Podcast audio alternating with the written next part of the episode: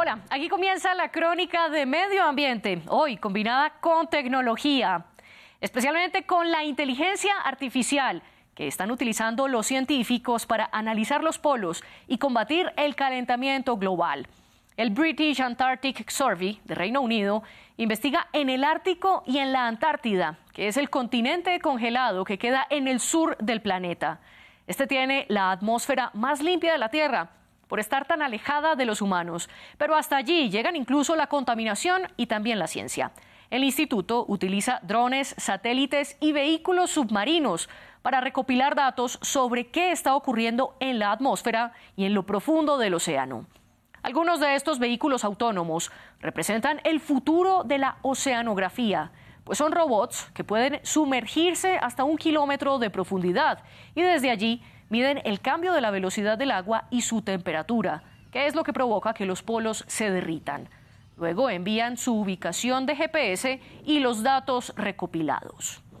Toda esa información, por ejemplo, la procesa un programa que ya están probando en la Antártida y que hace las veces de un Google Maps, pero en medio de los glaciares. Y es que esta herramienta de inteligencia artificial está sobre el buque de investigación británico RRS Sir David Attenborough y toma todos los datos que existen sobre las corrientes del océano, el pronóstico del clima, los vientos y la visibilidad para proponer la ruta de navegación que sea más eficiente y que no necesariamente es la más corta, sino donde hay menos capa de hielo.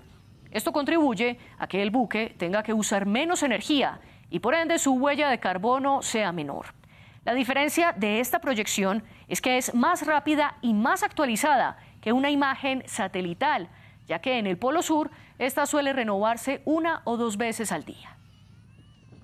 Nuestra corresponsal en Londres, Luisa Pulido, habló con algunos de los científicos del British Antarctic Survey sobre cómo están utilizando la inteligencia artificial. Escuchemos.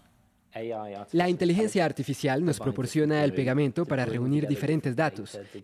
Y si necesitamos predecir cómo se comporta la Antártida, cómo aumentará el nivel del mar, en la última instancia, el aumento del nivel del mar cambiará en los próximos años y décadas. Necesitaremos toda la información que podamos y debamos asegurarnos de que todo funcione en conjunto.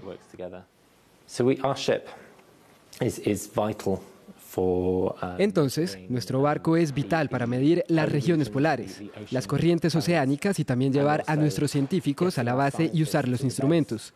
Nuestra nave es como un laboratorio flotante y necesitamos llevar esa nave a las posiciones y lugares que más se necesitan.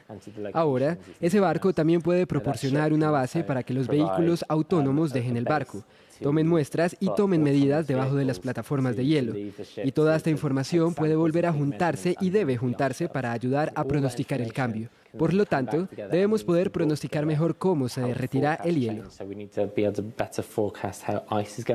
Pero ¿por qué es tan importante estudiar los polos y predecir el derretimiento de los glaciares?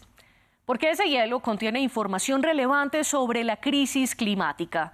El British Antarctic Survey, por ejemplo, corta troncos helados en la llamada isla James Ross, en la Antártida, y analiza el aire que queda atrapado en las burbujas. De allí pueden determinar qué tanto dióxido de carbono y metano, dos de los gases más contaminantes, se han concentrado a lo largo de la historia. También se pueden medir los récords pasados de la temperatura en la superficie o qué tan ácidos están los glaciares. Y por más que estén en el extremo de la Tierra, la realidad del Polo Sur está conectada con nosotros. Por un lado, los científicos han probado cómo las temperaturas en los océanos tropicales influyen en las nevadas en la Antártida al llevar más humedad. Y por otro lado, estos estudios en el hielo polar le dan herramientas a los gobiernos para trazar acciones que combatan el cambio del clima. Sabemos que las regiones polares son las más sensibles al cambio climático y son las que más están cambiando con el cambio climático. Por eso es muy importante que recopilemos la evidencia científica más reciente, que monitoreemos lo que está sucediendo y que encontremos nuevos descubrimientos para que podamos dar a los gobiernos la información que necesitan para tomar buenas decisiones.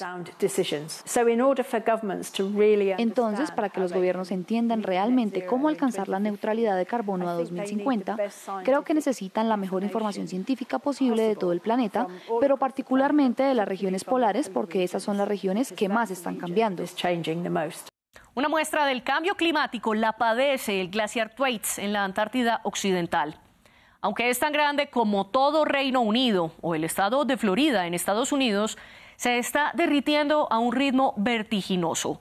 La velocidad con la que pierde hielo se duplicó en los últimos 30 años y solo ese glaciar es uno de los que más está ayudando a que el nivel del mar suba en todo el planeta, lo que pone en riesgo a miles de personas que viven en lugares costeros y la tasa de pérdida de hielo seguirá aumentando.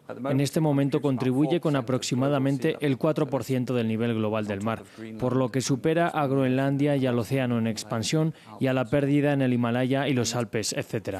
Y Thwaites es parte de una cuenca de drenaje más grande, y el propio glaciar Thwaites podría contribuir con alrededor de 65 centímetros del incremento del nivel global del mar. Debido a que Thwaites se encuentra dentro de esta cuenca más grande, en realidad puede permitir que toda la capa de hielo de la Antártida Occidental se derrumbe, lo que pondría tres metros y medio en el nivel global del mar. Ahora bien, no creemos que esto vaya a suceder en el próximo siglo o dos siglos. Twitch se está cambiando rápidamente y para fines de siglo veremos algunos cambios importantes y unos pocos centímetros en el nivel global del mar puramente de Twitch. Por ahora nos despedimos de la crónica de medio ambiente. Pueden ver este y todos los capítulos en nuestro canal de YouTube y en france24.com. Nos vemos.